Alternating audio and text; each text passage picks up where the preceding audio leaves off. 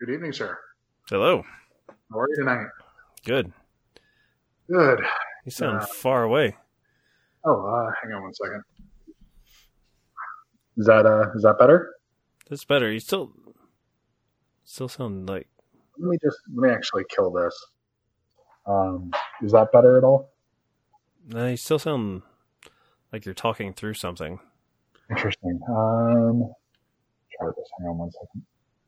I'm assuming you're killing all of your uh, torrenting spree for uh, Lawrence Kasdan movies. yeah, I had to go to some strange corners of the internet to uh, find this this one tonight.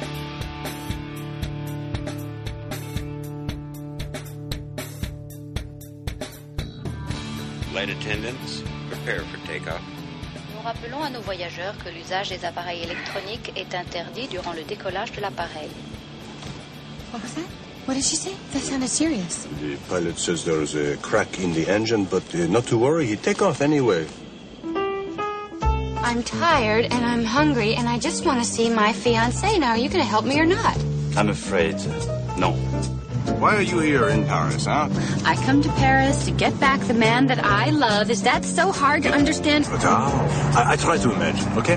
Once he saw me, myself, moi, everything would change. The spell would be broken. I swear I just saw Kate. How can I help you win back this ridiculous man if you act like a clown? Oh, man! Oh! Oh, my bags are gone. Maybe of service? Me dites que les bagages de Yeah, madame ont été you volés tell dans votre him, you hôtel tell him. What's quatre happening, étoiles. son? How could you let this happen? Hey! What is your problem? They're my bags! But you could... What? Bec- I'm upset because it is my country and this is a scandal. All right, that, Are you that's coming? sounding better. Sounding more like yourself there. That sounds better there. Yeah. Huh. Okay. All right. I'll just keep my head in this general area for the rest of the time. Is this how your interviews go as well? They're not quite this smooth. How many phoners are you doing on your show? Oh God, they're all phoners. Okay, yeah, that's. I, I thought maybe in this this time, this uh, pandemic lifestyle, that uh, these people in the industry may get around to like some sort of video chat type app, but no. Well, I th- th- that's mo- mainly on me. Um, where th- there's some of them where I'll use Hangouts or Google Meet hmm uh, to record, but I'm recording on my phone is just a lot easier. So, and I don't really give a shit about audio quality anymore. So it's fine. It was never good when I cared about it. So what's the point?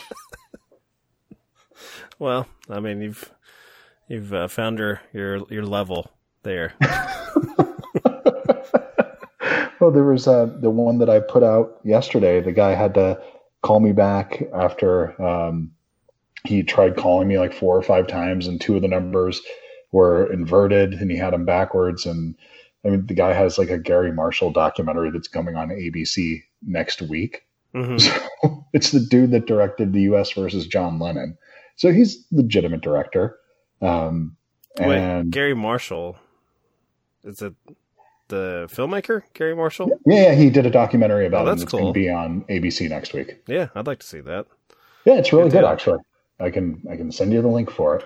Cool. I, I hope it's. Uh, I'm glad to hear that's more readily available than French Kiss. With Meg Ryan. So let's, let's get right into it. What happened to French Kiss? Well, why is it not available? So I threw out. I think I threw out because I. Uh, um, I've had a little bit of a, a podcast resurgence, and by that I mean just listening to them. And by that I mean listening to myself, because when, when I get in the mood to listen to podcasts again, that's when I start making them. Just because I, I, I want to listen to the ones talking about the things uh, that I care about, and uh, I think you and I both have come to terms that the only people that care about such things, you know, it's got to be us making them, uh, those Clearly. podcasts. So I'm pretty sure uh, in our last conversation about this, I was throwing it under the uh, polygram label. That, that's it. That's that's it. Because I, I just saw that and I'm like, oh yeah, I remember that in the the '90s popping up here and there. And I'm like, I wonder if it was uh was it uh, Orion in the '80s, like when it went under. Um, that you know, you just some of those things. I just assume there's so many different rights holders that uh, who's going to put up a fight for French Kiss? How many people are really demanding it, other than Well- me and you? I guess. Well, let- let's uh, go ahead and clarify that a little bit. I, I wasn't asking for this. This is not something I was demanding. It's just something that was assigned to me. But now you Um, are, having seen it. Now you're you're what uh, the treasurer of this club. Bring French Kiss to 4K. I, I think. Um, yeah, yeah. It's um, th- there's a good movie in there. It, it gets lost along the way, unfortunately. But um, Oh, this is old fuddy duddy stuff here. What's uh, you know what's your issue? We've got Meg Ryan um, love it. being She's cute. great. Uh, she Yeah. she comes on a quest. You know, it, it's flipped, right? She's gonna she's she's after the princess Mhm. here, who is uh, not quite as fetching Timothy Hutton as uh, Meg Ryan, but by God, she's gonna come conquer another co- country and uh, she's gonna get him back. And then you have a sexy Frenchman played by Kevin Kline, mustache and all. I, I, um, it's the whole thing with the vineyard. Convoluted, unnecessary, um, odd car chases in it for no apparent reason. Um, I, I guess maybe Lawrence Kasdan couldn't escape himself to some degree. Um, but if the movie would have been kind of the Linklater version of it, where it would have just been the two of them on the plane the entire time, that, that would have been a much better film, I think. Because the, the first 20 minutes, I was all on board. I, I didn't mind the sort of zany uh, antics of this guy, like putting uh, like a diamond necklace in her Sure. her baggage, like that sort of thing. Like, oh, this guy's a bit of a, you know, he's got some rough edges to him, and uh, I guess I, I don't know why he needs rough edges to to take on Timothy Hutton. as far as being the other man here, like, they, oh no, we've got to make Kevin Kline come across as way cooler than Timothy Hutton. I don't, I don't think so. Uh, leave the ice storms Timothy Hutton alone. He, he's fine. There's not, nothing wrong with him. But yeah, I guess not the coolest guy in the world. But it's I, I don't know. It's this is a movie that there's nothing wrong with it really. It's just there was the potential of it being a great movie. You say that with such a bitter taste in your mouth. well, nailed it exactly. it's just it kind of felt like I was in 1997 watching HBO at three o'clock in the afternoon. that sounds like heaven to me. That's that is really what I'm trying to program. I I did not know how good I had it then. Although um just to like continue that conversation we had, I think uh as I'm our number one fan of our own bullshit of hopping around from thing to thing during this when there's not not a ton of new stuff coming our way, not in the way that we've uh been groomed by the marketplace to expect it as far as, you know, big releases every week. I, uh, by the time we've had this conversation, cause I, I was in a big 90s kick and I, I presented to you my, uh, my failed, uh, mission on January movies over the course of two decades. Uh, I moved on to the 90s. I was watching a lot of Harrison Ford action movies, uh, Jack Ryan, The Fugitive, stuff like that. Sure. Uh, so French Kiss being 1995. Uh, I'm also watching The Competitor with uh, Billy Crystal. I'm watching Harry's version of Conquering France. Uh, What was his version again? I know we. I was pretty intoxicated last time. Forget. Paris. Yeah, you were far more excited about it, I guess, in your uh, intoxicated state because I mentioned that uh, instead of Kevin Kline, it's uh, Debra Winger. So he goes to uh, Got it. Yeah. to Paris and brings back stateside. Uh, the movie is not very good, and uh, uh, you know I, I mentioned how cute Meg Ryan is here, uh, and maybe one one knock against French Kiss is this is uh, not Meg Ryan playing against type in any way. This is uh, Oh, this is no, her. She can do this in her sleep. Into, Yeah. leaning into her bag of tricks. Uh, Billy this point. Crystal's doing the same thing in Forget Paris, but that's not fucking sexy, and nor has it ever been sexy. So I don't know. They they could never sell me on that with Debra Winger. Why did the world seem to give up on Meg Ryan? Because she's, I mean, she's one of the most likable things about this movie by far. I have no problem even watching her act in her sleep, as you put it. So I have no problem with that. Is- Was it just the proof of life thing? Is that is that where people just kind of turn their backs on Yeah, her? that, that's that's actually I hadn't because I I was I guess keeping it more respectful. Like, well, it had to be something with the work, right? It had to be some, some missteps. No, And I don't think so. yeah, I think you're dead on because that's something that uh, Kristen Stewart has uh, spoke about uh, probably a little more openly and recently. Uh, I can't remember on what talk show she was on where she just basically thought her being uh, slut shamed for having uh, a relationship of some sort with the director of one of her films, this one of the Snow White movies. Uh, Right. that that was seen as poor form on her part. Like, how could she like be having an affair? Like, it really should only affect the vampire from Twilight that she's having an affair behind his back. I didn't know that we as a nation were so defensive over Robert Pattinson's love life, but uh, yeah, I, you're right. She had the thing with Russell Crowe, and it's like, how could she do that to Dennis Quaid, like a well-known cokehead, it's like a maniac? you know why? Why is it up to us, the the readers of People magazine, to be like, we need to take up for Dennis Quaid? He's had a pretty pretty shitty life up to this point, and I don't think he can stand this. One more thing, one more bit of pain coming his way.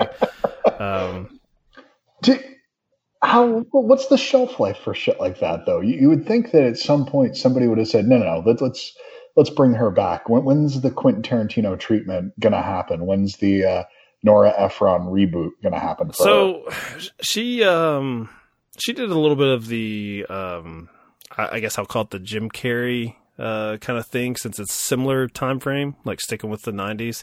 Uh by the way, uh, I've like in keeping with our conversations, I've had one tangent that I introduced and didn't even fully form yet that I'm going to have to remind myself constantly like bring it back, get to it.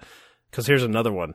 I want to do a whole month on this, this podcast. Cause one of our, one of my favorite conversations that we've had, probably not yours. I doubt that you and I share the same favorites from our clip show package that we'll eventually put out there is, uh, when we talked about the cable guy and I don't even think we were covering the cable guy for anything. I don't remember why we were talking I about do it. kind of love that movie. So Well, you and I got into we were talking about some other movie, and then we ended up getting into like a twenty-five minute debate over the scene in the Cable Guy where Jim Carrey reveals to Matthew Broderick that the woman that he just like had a rebound with uh, was fully bought and paid for by his good Right. friend Jim Carrey. Uh, you were the stick in the mud. You were the Matthew Broderick saying that that was a party foul, whereas I- I was saying that's a brother for life. That is a guy you want to keep around.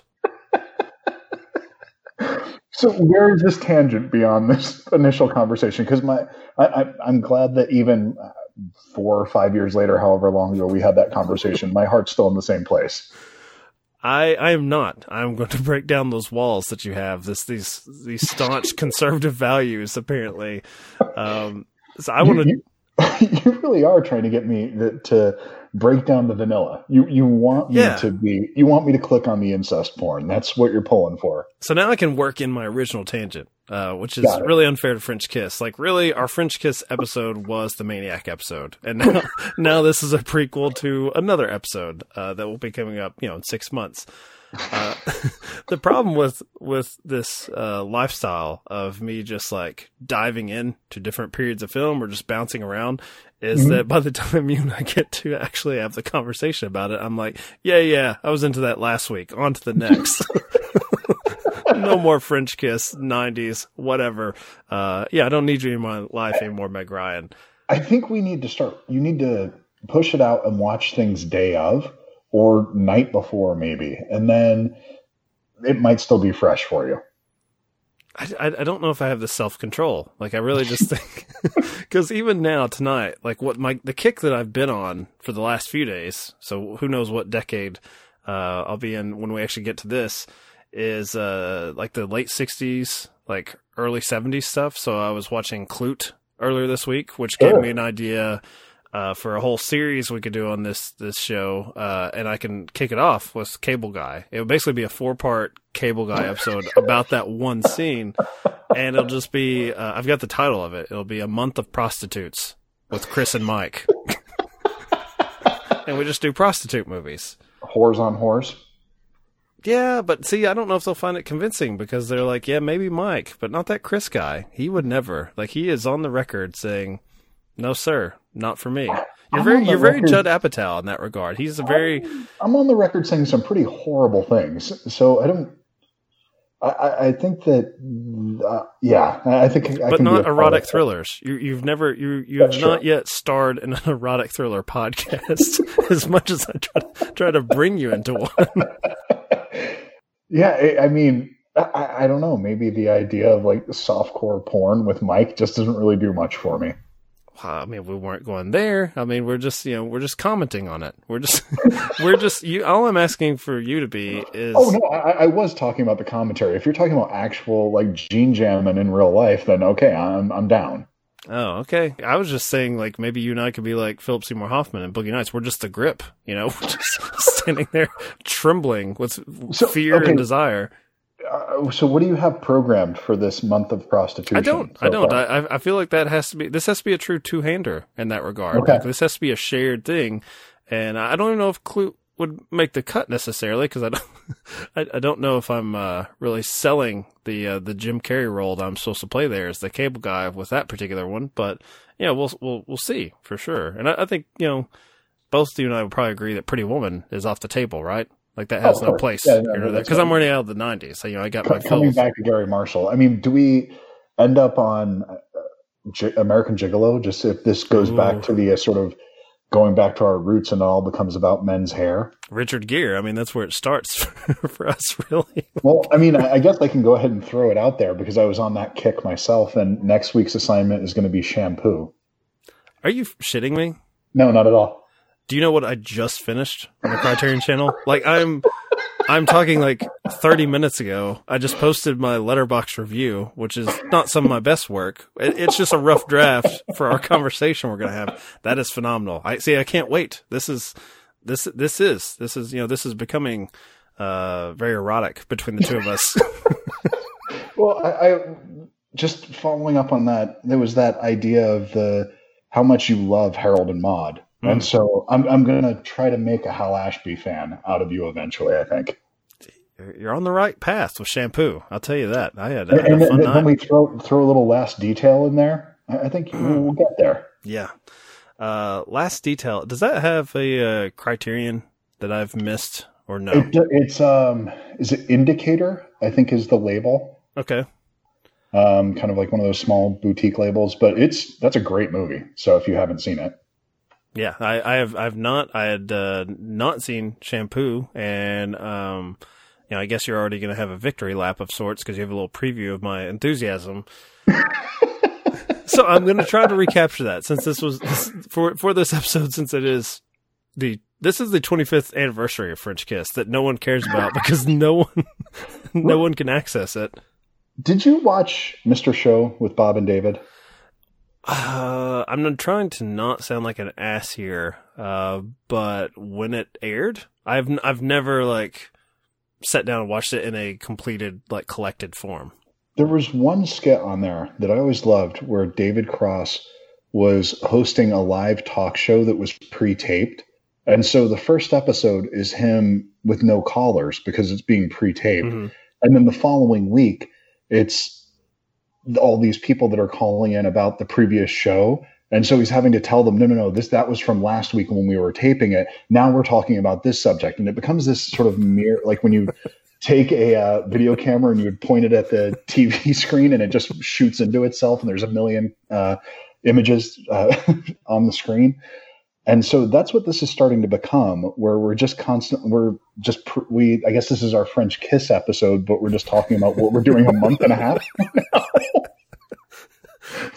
It, it is funny, like the uh, that you're mentioning Hal Ashby because I I've kind of cheated. Um, I was mentioning here's all of this stuff is connected. It's like you know that people are. Uh, uh, unfortunately going on about uh, where COVID nineteen comes from, and they really just need to like have a conspiracy theory in their own home. Like if they really wanted to like get amped up, because Yep. I so I mentioned uh, in error last week that French Kiss uh, was written by Lawrence Kasdan. I think I caught myself saying like, well, I don't know that for sure, and uh, it's actually Adam Brooks who I I mentioned recutting an episode of Definitely Maybe to repackage it on another podcast feed, and he actually directed that. So I'm like, who is this Adam Brooks guy?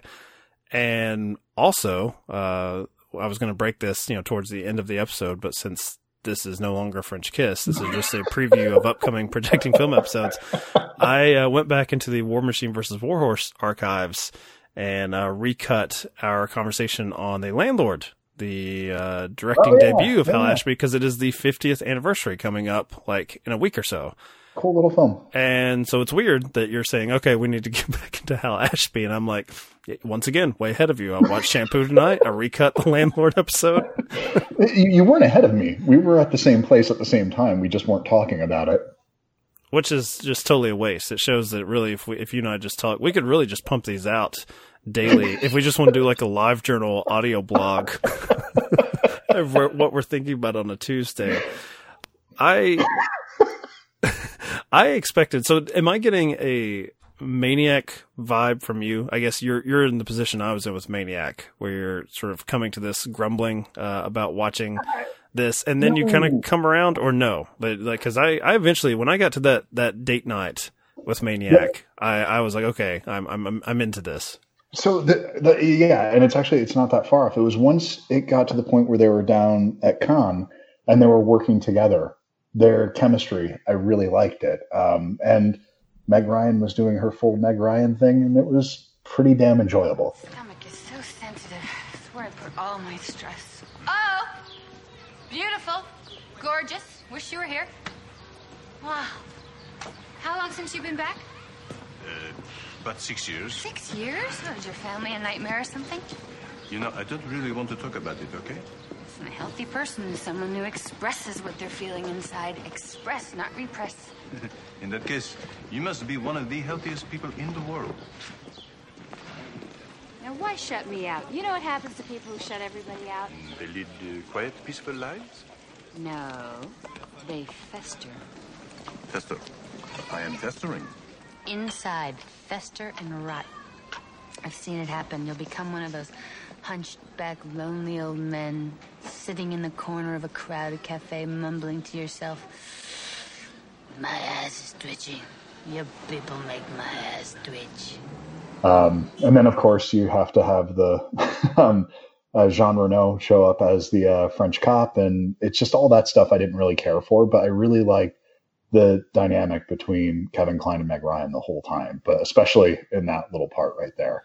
Do you Uh, but- do you that? share one of my one of my uh, big hangups in uh, in film is when our hero, and it's not I mean, Meg Ryan's our hero here, and she kind of quickly gets over her, I guess, bullshit. Like the the whole reason that she loses her man, who we don't really want her to be with anyway, is because she has a fear of flying. And so, what does she do when she finds out this French woman uh, has stolen her guy? She gets on a fucking plane and she goes to France. But the Kevin Kline thing, you mentioned the the vineyard and all that. It, was that in your mind sort of distasteful that it's like this guy can't just be kind of a sexy con man? It's like no, no, he's got he's got something bigger planned. He's got something of value in his Yeah. life, and if he could just get to that point, I would have been totally fine with him just being. It, it didn't have to be, you know, the hooker with a heart of gold Hmm. thing. He could have just been a criminal, and that would have been okay. It didn't have to be. No, no, no. He's doing this thing, and there's a motivating reason. It's just the justification behind all these things, and it's because the fact that he was doing those things in the first place were contrivances anyway.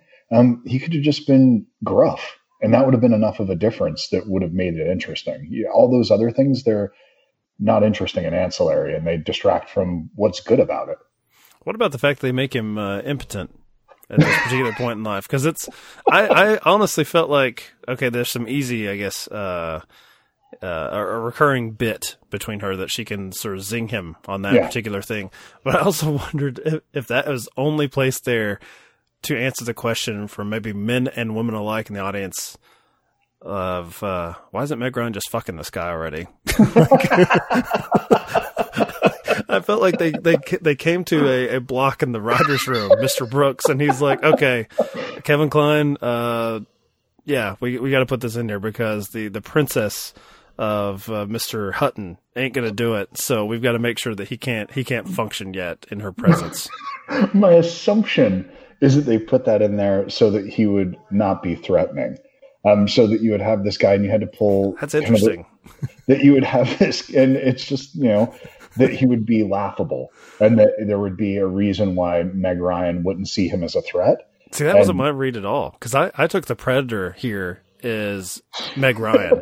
I feel like she is coming to destroy the whole countryside of France, like, and she will not be stopped because if her if her kryptonite was uh, being on an airplane, if it's flying, and she just quickly tosses that aside. I mean, she complains about it, and she she complains to me in a very charming fashion. She has a scene that I really like where she's crying on the phone and she Mhm. raises her fist saying that she, she will like be victorious over all of this. Yeah. I dug this character. So for me, I didn't think that it was Kevin Kline that we need to be concerned about. I felt like at some point, Meg Ryan's going to start fucking everything, everything in her sight. That's not the read I have on it at all.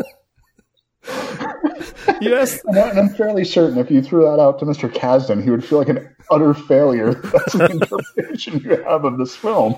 Look, man, I'm, you know, maybe not the president, but I think I'm the VP of this Get French Kiss out, out on a streaming service. So you're gonna have to accept my read of it right now because I, I was diligent in uh, trying to make this happen for myself, even with, you know, the fell off the truck uh, lifestyle for this particular thing, which I don't like. I really did not like because I've uh, I've been finding so many things. Uh, there was another film that I looked up because I moved on to uh, what is it, Bob and Carol and Alice and something. Uh, I can't remember the last name because I'm, I'm in that sort of time frame with shampoo, and uh, so I'm I'm looking at the uh, the other films from this filmmaker, and the second one is one I've never heard of, but it's four ninety nine to own on iTunes. I'm more than willing. I'm you know blind buy. I'm, That, that is right in your price range. Under $5? Right there, right there, and it's like you know French kiss. Uh, I was willing to go seven ninety nine for this. Seven ninety nine, Mister Kasdan. That in your pocket, like a fraction of a nickel royalties for you, baby.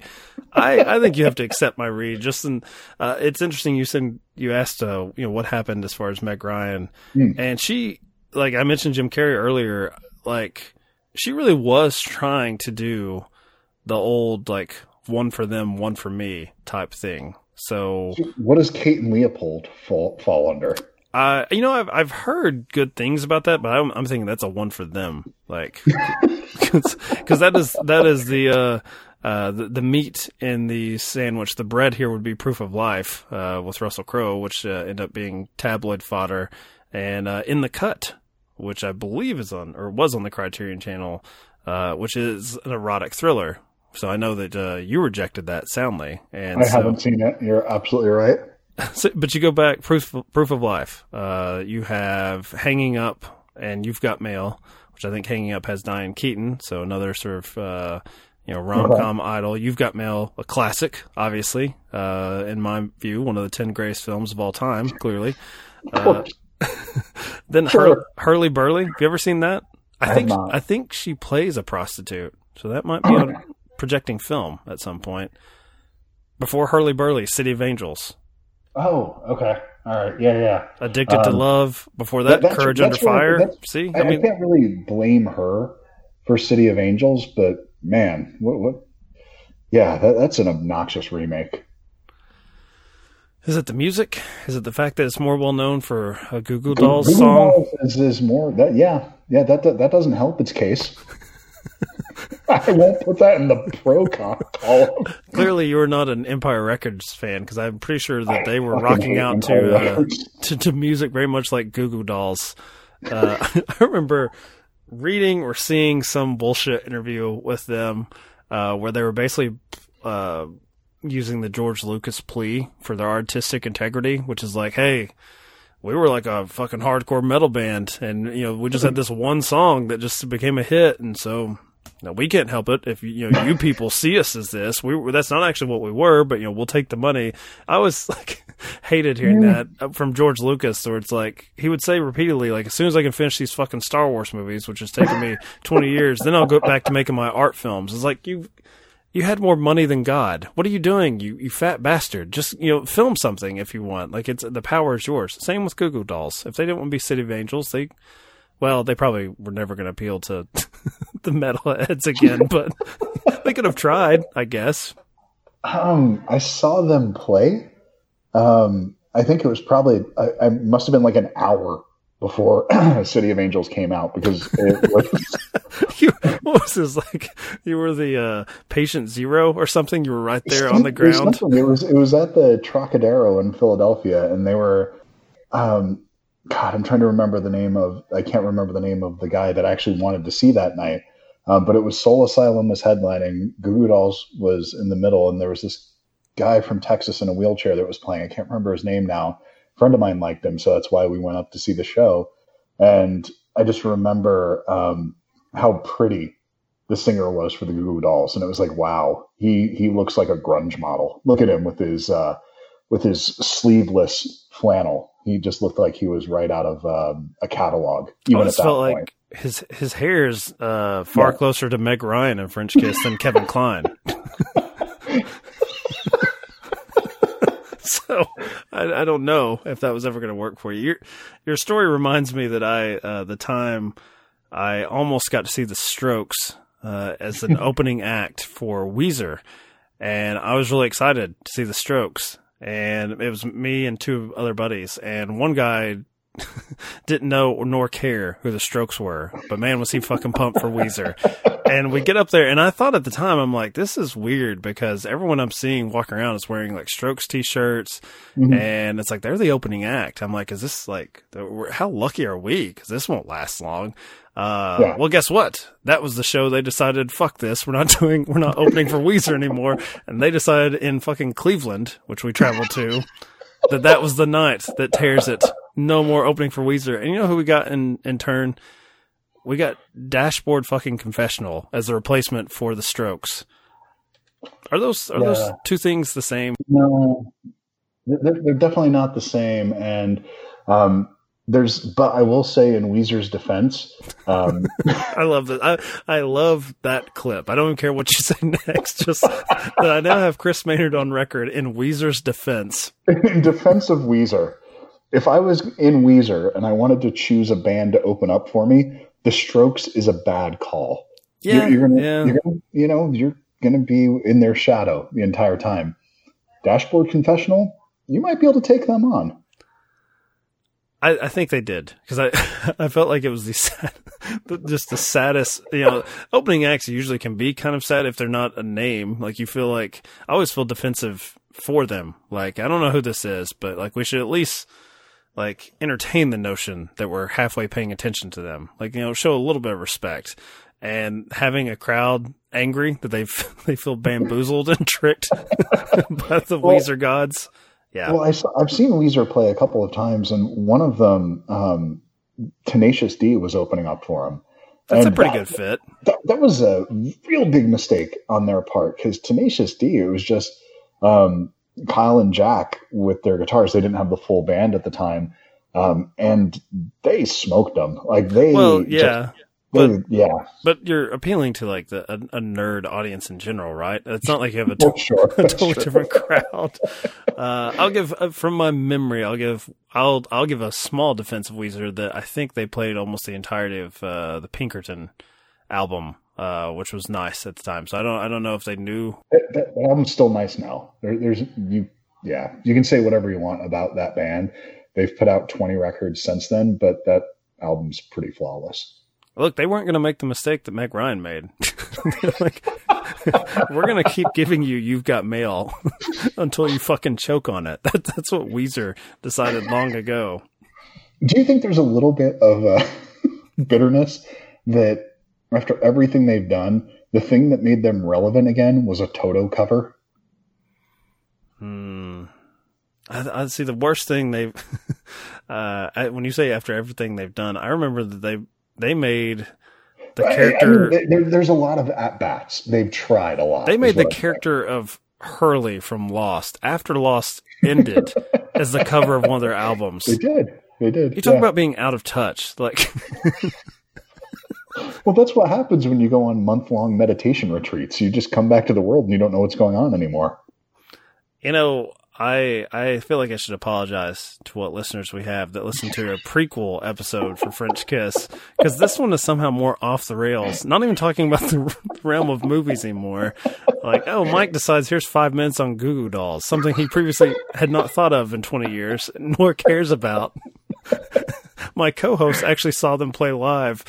I I I'm sorry. I I think this this rom com is delightful. I think you were just being a grouch for not uh, falling into its its charms. It actually feels like uh, I'll. This is a little bit of a broader topic.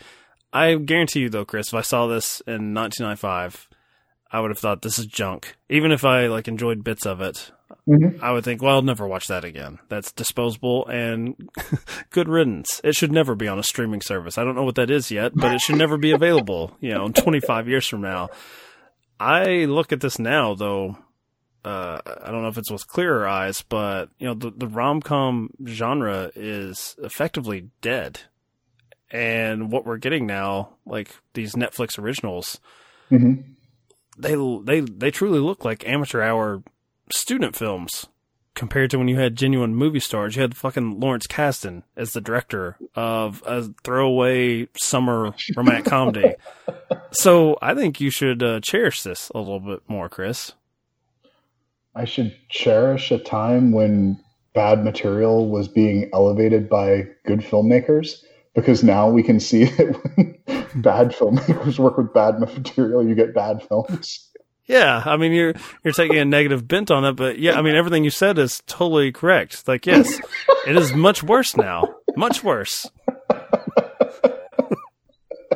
Here, here's what I'm I'm saying, and uh, I guess in that that argument, like you know, we thought we had it bad in the Bush years. Would look at look at it now, and you're saying ah, it's all the same. it doesn't Uh, matter. It's equally bad. Fr- French Kiss, the Dick Cheney of rom coms.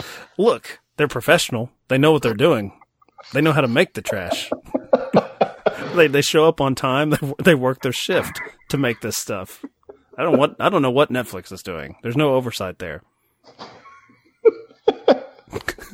I mean, look, look what they did with the Scorsese and the Irishman. They just back up a truckload of two hundred million dollars, and he gives us he gives us PlayStation Robert De Niro attempting to throw a punch at people. Yeah, there was uh, so many elements of that movie that I wanted to like, but it was pulling against me the entire time. Not like French Kiss. You're in good hands the entire time. I'm in good, capable hands that are trying to do something very dirty to me. That's projecting film. That's the tagline for this show. Basically, it would be a nice one. It'd be a nice iTunes review. I, I think this is the one that uh, you know you you uh, accuse me on Maniac that you can tell when I when I get shifty and I'm like, okay, what's uh what else can I talk about here? What's and trying to pin you down on this one uh, with French Kiss uh, has just not been it's just not been effective. Like other other than uh, talking about Kevin Kline uh, and the direction of his character, uh, I, I I don't I don't think I've gotten too much negative from you out of this. Other than this is just not your type of movie. Yeah, it's it's kind of what we were talking about uh, last week or the week before, where um, yeah, week before, where this isn't for me. It wasn't designed for me, and that and it's for what it's doing. It's fine. It's harmless. It's this is the Weezer of movies. There you go. I'm not ending on that. What's the what is the what is the best slumming it in your eyes movie from a true professional, from a filmmaker that you really respect and admire that uh, that dipped his toe into something I don't know. I don't know if you'd call it popcorn, even though this this made a hundred hundred million dollars worldwide, which uh, uh, seems seems kind of absurd with like this threadbare premise that they have. But you know, a, a Lawrence Kasdan type who just decides to you know to take it take it nice and easy. Was it Lawrence Kasdan again when he did Dreamcatcher? Wait a minute that that's that's the the one that worked for you.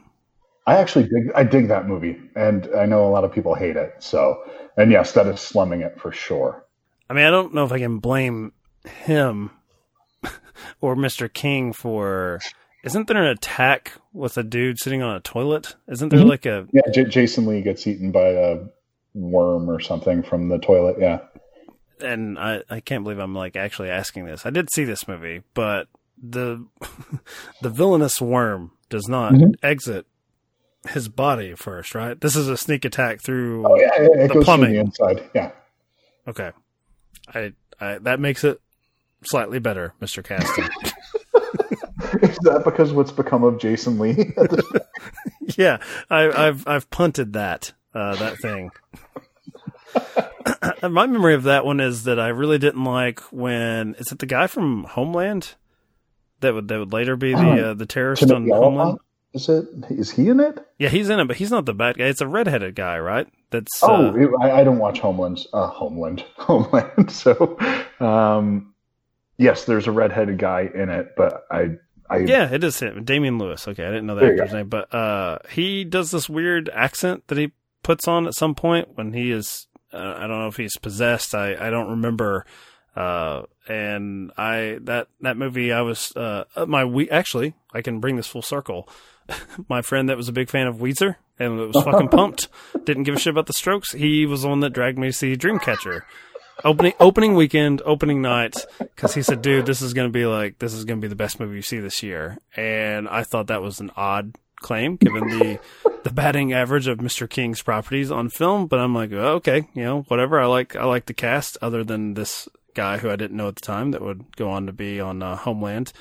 And uh, I remember giving him a number of dirty looks throughout this, and we we drove separately, and he just sort of like as soon as the credits came up, he was just like, "Well, I gotta you know be somewhere and do some stuff." So I'm like, he totally avoided even the walkout through the lobby conversation on Dreamcatcher, and I don't know if we've ever had a full conversation about it since.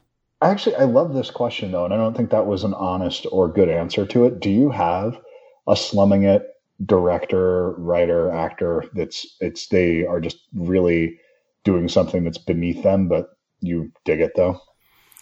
Uh, I don't have a good answer, so this this may be a, a prequel to a tangent for, for the next episode we record when I can do a little bit of research. The easy easiest answer is probably someone like a Soderbergh who knowingly just does like little experiments or like throwaway genre movies. He Uh, just likes to have fun. yeah, I don't, it's not quite the same as something like you know Dreamcatcher or French Kiss, which has uh, I assume like you know a big enough budget uh, that doesn't just include like the iPhone that Soderbergh is like shooting his film on. Uh, but there, you know, there's some, there's definitely some wild swings with him. But I, I guess because it's sold to me as an experiment of sorts, I'm more forgiving. But uh, I really dug Unsane, uh, and uh, I really despise the girlfriend experience, which I guess are you know they're similar in that regard. That it's like oh, watch Soderbergh, you know, try to to to do something here, a new model of filmmaking, and you know it never really takes, but it gives IndieWire something to write about. So I guess it it stimulates the economy in that that way. For Look, looks like he spent about a week of his life on it, so no big deal. yeah. See, uh, another point for French Kiss. Lawrence Kasdan, this was probably a three month shoot at least. Talk about being a job creator. That's the way to do it, Lawrence Kasdan. That should appeal to you as a staunch conservative, Chris. Hey, that's what I'm being painted as. this will be interesting. This is, I think that's a good ending point. We have celebrated nothing in the 25 years of French Kiss or Forget Paris, uh, which Well, was just The bad. nice thing is, um, French Kiss is not available uh, anywhere. So if you felt like listening to this conversation, watching the movie should be a pre- prerequisite, it's absolutely not. So you're fine. until it actually does become available. Uh, so maybe for the 30th anniversary, and then I'll just recut this, and this will pop back up in the feed five years from now. Recutting. You know, it's it, it- There was a an element of that with us bitching about the landlord not also not being available anywhere, Yeah. and then I go to look up on Amazon. It's like, oh look, last year they put out a nice edition from Kino Lorber. Uh huh. Yep. totally us. That's going to happen again with French Kiss. Uh, doesn't have to happen with Shampoo, which I believe does have a Has- Criterion. I think I have that one on my shelf. So I, I I do not, but uh, I did uh, stream it. So Warren Beatty gets a fraction of a penny from me, whatever that deal is, and we probably will talk about it more. the French well, there's Kiss. more to talk about. All right, that's unkind. I won't allow it. So uh, we're going to take a week off uh, for the listeners. They're going to get a remastered episode of The Landlord, and then we'll come back with week two of Hal Ashby. Shampoo. Happy Mother's Day.